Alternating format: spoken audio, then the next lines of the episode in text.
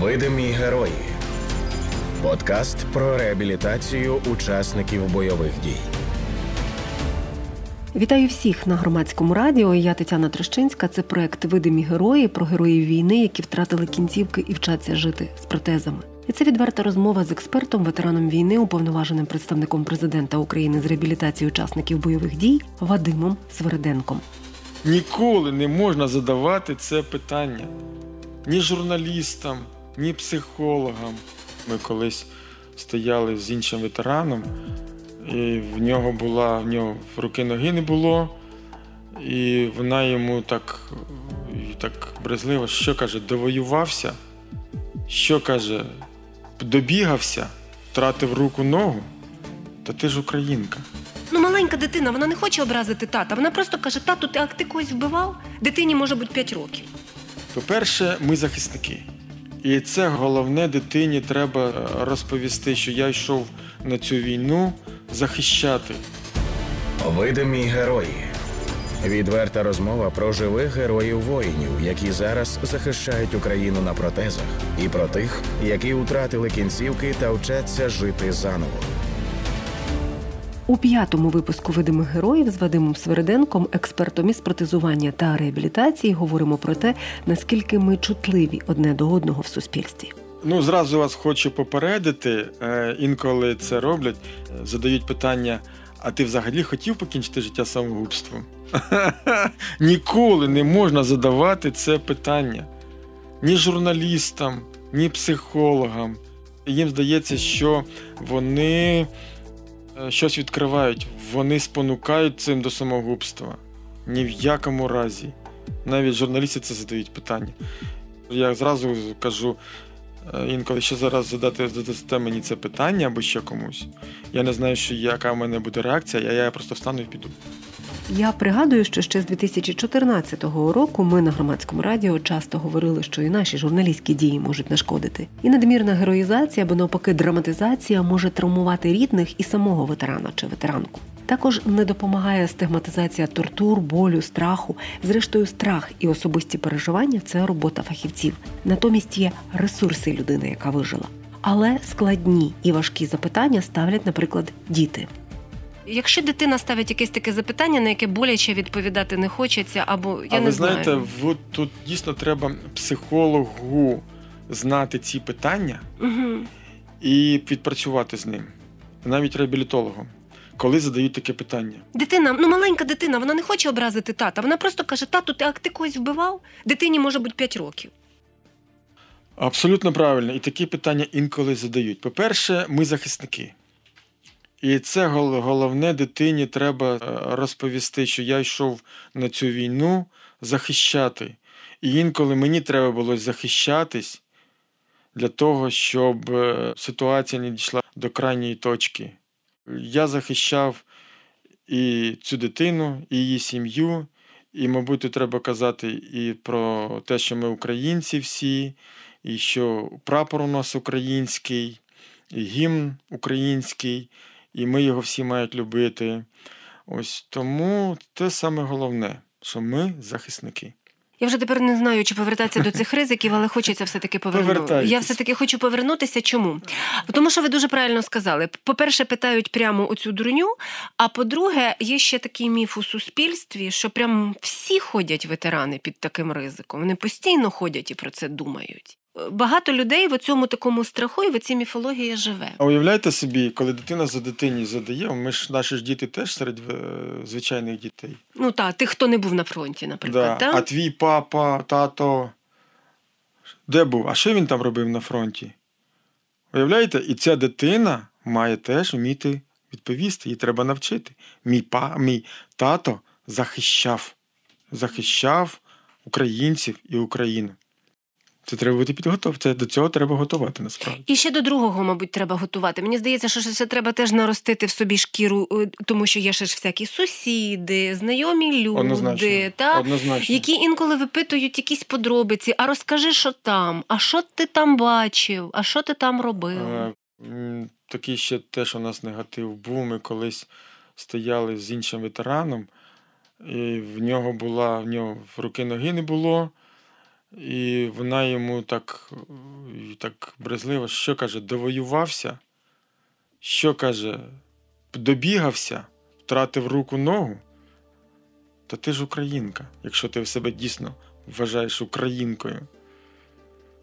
Це люди, які пішли захищати ми на своїй території, на своїй землі.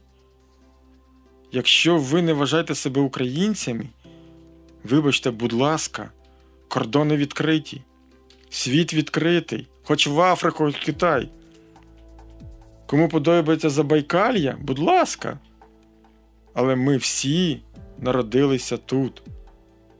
Ми всі маємо любити свою українську мову. Чому я маю відповідати на таке питання? Ну, бувають такі питання інколи. То просто дійсно тут Але треба... ви вже дали готову відповідь. Да, да. Ну, бо, бо в мене такі ситуації були. Насправді були. І вони дійсно шокують. Ну, якщо ти не готовий, насправді це біль. Тому що ти зробив щось для цих людей і цієї країни. І не, і не просто щось, не кожен це ну, зміг. хоча б спробував зробити. Хоча б спро... Та зробив, зрештою, тому що пішов уже вчинок. Ну да, до, до воєнкомату ще треба дійти. Це правда. Видимі герої. Відверта розмова про живих героїв воїнів, які зараз захищають Україну на протезах, і про тих, які втратили кінцівки та вчаться жити заново. Головне, щоб люди не перегинали цю палку і там не кидалися на ветерана з такою любов'ю, з такою дякою. Це абсолютно має бути спокійно. У вас є версії, чому сім'я утримується і укріплюється, і інколи навіть розвивається або часто розвивається, та і стає кращою там в парі. Кажу, так, одружився на медсестрі, а цей афганець теж одружився на медсестрі. Він каже, в цьому житті нічого не міняється. Це проект Видимі герої про героїв війни, які втратили кінцівки і вчаться жити з протезами. Я Тетяна Трощинська. Говоримо з експертом, уповноваженим представником президента України з питань реабілітації учасників бойових дій Вадимом Звериденко. Про це відчуття вдячності. Воно ж би мало би бути ветераном. Е, Та ви знаєте, я розумію, що людей з протезами видно здалеку, але або на візочку. Інколи головне, щоб люди не перегинали оцю палку і там не кидалися на ветерана з такою любов'ю, з такою дякою. Це абсолютно має бути спокійно. Спокійно, хлопці, ви воювали, я вам дякую. І все. Не, не треба там в сльози кидатися, що треба дійсно заспокоювати, і потім це, це, це теж травмує ветерана. От, ці от сльози, наприклад. Ми раніше задавали, як суспільство віднесеться до ветеранів. Та нормально, ми, ми теж суспільство. Їх таких така кількість зростає насправді. Я кажу, чому їх, Да. тому що ну я не є ветеранкою. Та але вас така кількість зараз зростає, що можливо скоро уже те, що ми називаємо суспільством, буде в меншості. А почекайте, а давайте я з вами попрацюю. Я ще не знаю, наскільки ви травмовані. Ви бачите е, кожен день ту, цю, цю, ці новини. Я розповідаю їх кожен день. Ось, ви розповідаєте. Я говорю з людьми, які А давайте та, я копну глибше, і я побачу, що, ви в мене я, вторинну що травму я- побачите. Що я в вас відкрию? Я, ваш, я ваші зараз очі бачу. У вас є версії, чому сім'я утримується і укріплюється, і інколи навіть розвивається або часто розвивається, та і стає кращою там в парі або з дітьми. А ви не забувайте волонтери, які Так. е, одружуються на травмованих хлопцях Угу. наших. Спочатку просто спілкувалися, приходив, Так. а тоді сім'ї і не дивляться ні на те, що втратив зір, ні на ампутації, і народжуються І є ж такі історії чудо- чудові. Повно, повно таких.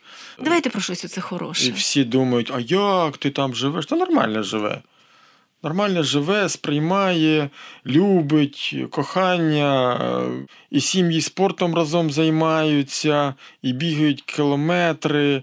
Ну, цю сім'ю дійсно ветерану треба любити. Я завжди кажу: підтримайте цього ветерана, і ветеран вам подякує. Вже це неодноразово кажу в особистих зустрічах і на ефірах. Ветеран подякує за те, що ви його підтримали. Але сім'ї інколи не витримують, тому що оці етапи відновлення, коли е, депресія змінює агресію і навпаки. Тому я інколи кажу, не обов'язково, щоб сім'я завжди була цілодобово з цим бійцем. З бійцем треба мають працювати фахівці. а сім'я має відпочивати теж. Для того в нас існують що? Реабілітаційні центри з мультидисциплінарною командою. І це головне. Телефонуй, сім'я має бути завжди на зв'язку. У нас чудові зараз е, зв'язок іде і відео, і аудіо, і зафіксувати як завгодно можна. Сім'я має дійсно бачити, як він піднімає, е, радіти цим, цьому. Це ще більше стимулює бійця до відновлення. І татка має бачити дитини, як він піднімається, каже тато. І дитина вже, по-перше, вона вже не буде шоком, коли тато прийде на протезах. Вона вже буде це бачити відновлення. Тому це теж велика робота фахівців. Хороше, е, ви знаєте, то, що от у нас військові одружуються на медсестрах і на волонтерах, це дуже такі чудові історії. Я лежав е, з, з одним бійцем, який одружився на медсестрі. У них зараз чудова сім'я, там важкі поранення були насправді. А мене ж афганець, перше реабілітував мене в нього теж ампутація, і він йому допомагав, він нас обох виймав, скажімо. І він, ми при зустрічі він каже: А як той боєць? Як у нього життя? Що він там? Кажу, да, одружився на медсестрі, а цей афганець теж одружився на медсестрі. Він каже: в цьому житті нічого не міняється. Все так же само. Медсестри одружуються на поранених на волонтерках, тому що, ви знаєте, от вони просто бачать силу. Силу бійця, який виліз з цього стану, і що дійсно він може бути просто це людина, на яку можна спертися в житті. Він себе винесе і сім'ю винесе. І в нас таких позитивів, позитивних історій дуже багато. Видимі герої. Відверта розмова про живих героїв воїнів, які зараз захищають Україну на протезах, і про тих, які втратили кінцівки та вчаться жити заново. Як відомо, всі, хто повертається з війни, найбільше у них тривожність, найбільше флешбеків, оцих різних таких спогадів важких війни саме вночі. Що таке бути дружиною ветерана? Це бути сильною ще мільйон разів це бути психологічним кіборгом. Втрата органу це не втрата е, надій, можливостей е, і все таке інше. Це проект Видимі герої про героїв війни, які втратили кінцівки і вчаться жити з протезами. Я Тетяна Трощинська. Олена Звєрєва, психологиня і волонтерка, яка координує психологічну допомогу в Луцьку, одна з тих, хто на зв'язку з ветеранами цілодобово коли ви сказали, що ви працюєте цілодобово, так і я відштовхнулася від цього. Ну і виснажлива така історія, просто щоб ви розказали про свій, е, ну про свою роботу, власне, про е, центр допомоги, і може ну з усіма тими можливими там проблемами і питаннями, які є і вирішеними, і може не до кінця вирішеними. Е, з 18-го року стало зрозуміло, я працювала на посаді завідувачки відділенням центру реабілітації учасників АТО, і я бачила, що ті люди, які приходять уже на прийом до психолога, до реабілітолога, це вже люди на шляху одужання. Тобто вони вже усвідомили, що їм потрібна допомога. А величезна кількість була суїцидів. 18 рік у нас на Волині було 18 суїцидів. Це було більше ніж бойові втрати і два вбивства. Тобто, ну це катастрофічна, як на мене, е, ситуація, і така вона взагалі, на жаль, зберігається по всій Україні. Ця статистика. Але у нас е, виникло тоді питання, як цьому дієво зарадити. Жодних програм на той час державних не існувало, таких, щоб були дієві. В восьмій вечора зачиняється поліклінічне відділення амбулаторне, і ми маємо далі ветерана на самоті зі своїми проблемами. А як відомо, всі, хто повертається з війни, найбільше у них тривожність, найбільше флешбеків, оцих різних таких спогадів важких війни саме вночі. Вони не сплять до ранку, потім вони можуть відсипатися півдня. Тобто в них зазвичай обстріли відбувалися 4-5 ранку. До того часу у них це найбільш такі тривожні очікування, і вже організм перебудувався на той ритм. І виходить, що саме важка пора доби у них лишалася на самоті. І ми вирішили зробити такий центр допомоги цілодобовий із виїзною бригадою кризової психологічної допомоги. Так як у нас немає великої армії психологів, ще менше психологів, які готові працювати з ветеранами і мають досвід, які би не нашкодили, то ми започаткували таку програму е, допомога рівне рівному. Тобто, у мене на центрі працює два психолога, адміністратори, всі водії це ветерани, які в свій час були реабілітовані на нашому центрі.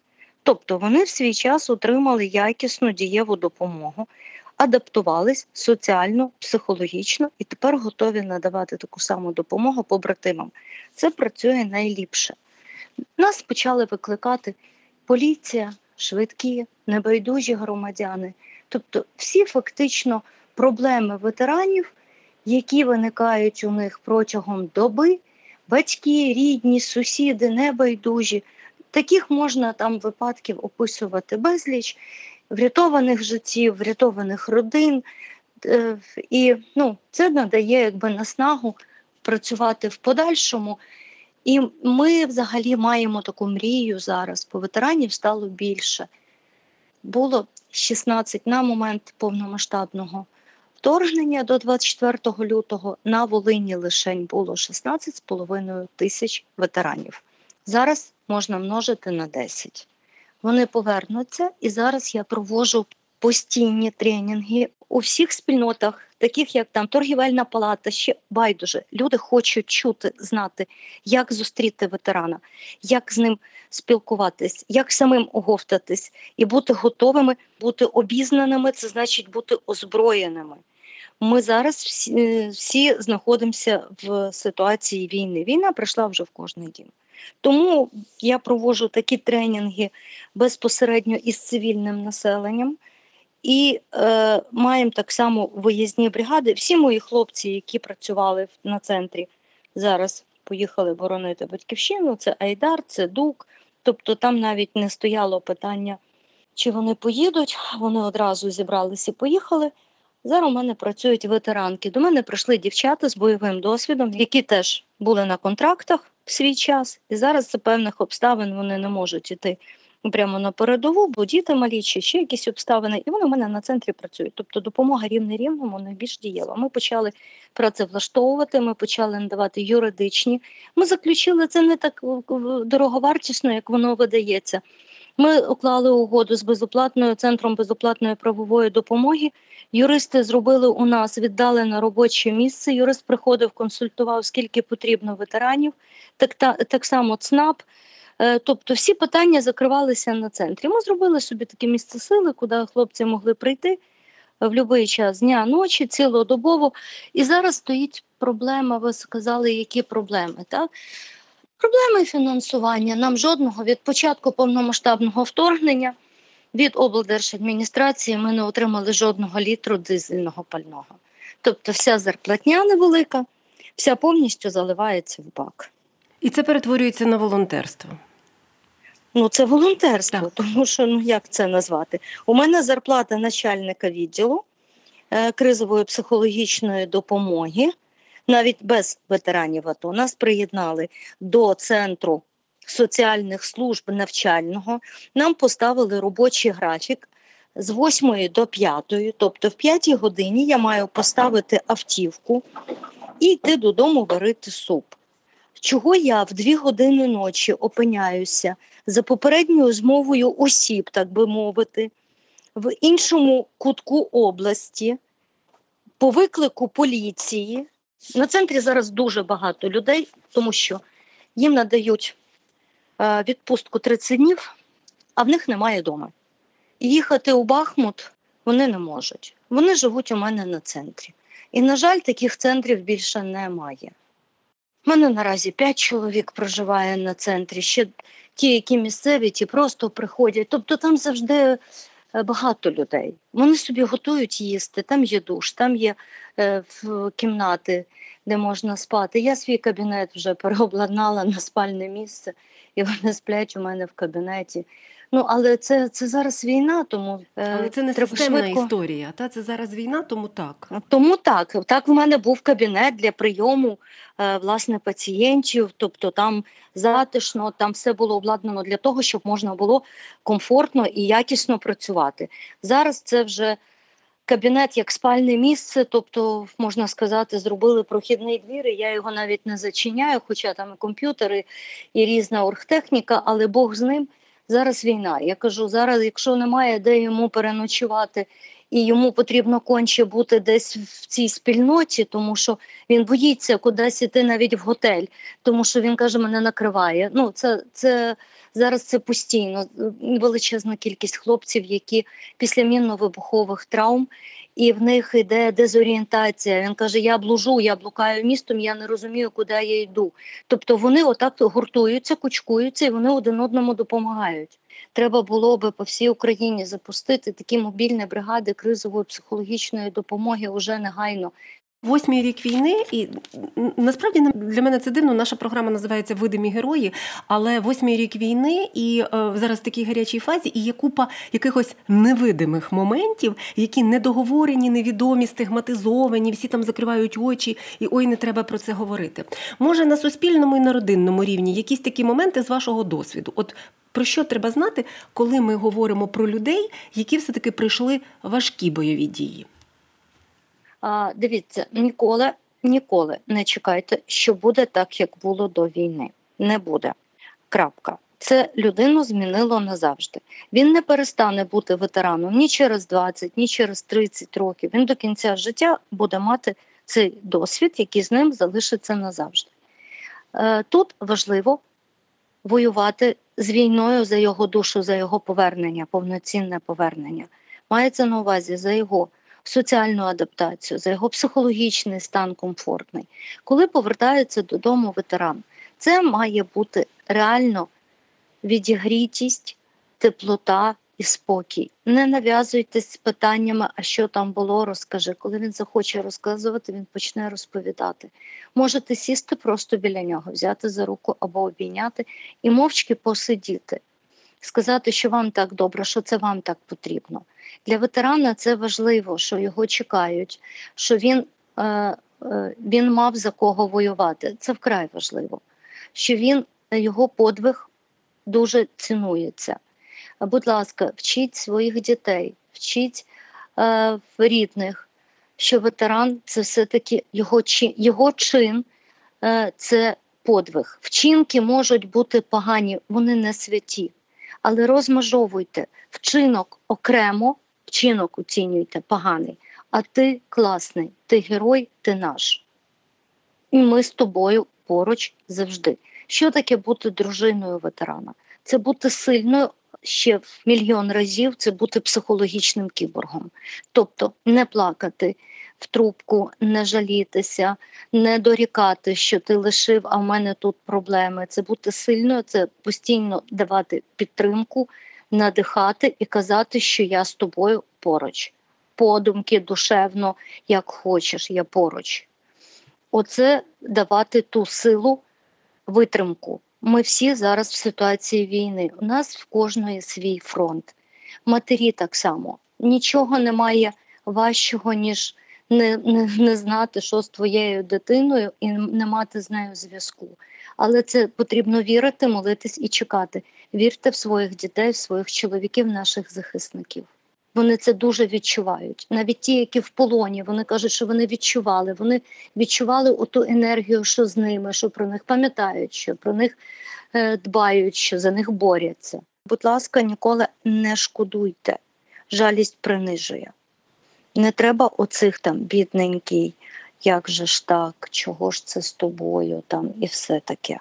Ну, ну, воно не допомагає. Ти розумієш, наскільки ти тоді одинокий в своїй боротьбі, тому що всі розклеїлися, і ти один дорослий. Тобто, навпаки, повага, респект. Ми, ну, ми вчора буквально говорили з Вадимом. Він відвідував хлопця, який з полону зараз лежить в шпиталі.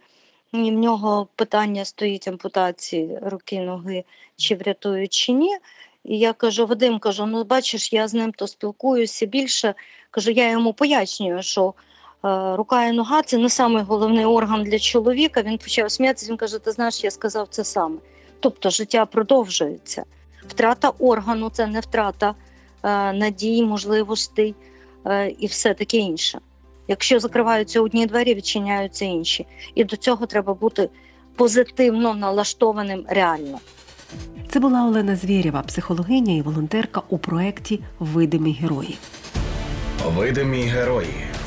Відверта розмова про живих героїв воїнів, які зараз захищають Україну на протезах, і про тих, які втратили кінцівки та вчаться жити заново. Це були видимі герої, проект про героїв війни, які втратили кінцівки і вчаться жити з протезами. І це відверта розмова з експертом, ветераном війни, уповноваженим представником президента України з питань реабілітації учасників бойових дій Вадимом Свериденком. Тетяна Трощинська працювала для вас. Усі випуски видимих героїв на сайті громадське.радіо. Слухайте, думайте, дякуйте героям. Слухайте авторський подкаст Тетяни Трощинської Видимі герої з Вадимом Свириденком, ветераном, експертом із питань реабілітації учасників бойових дій.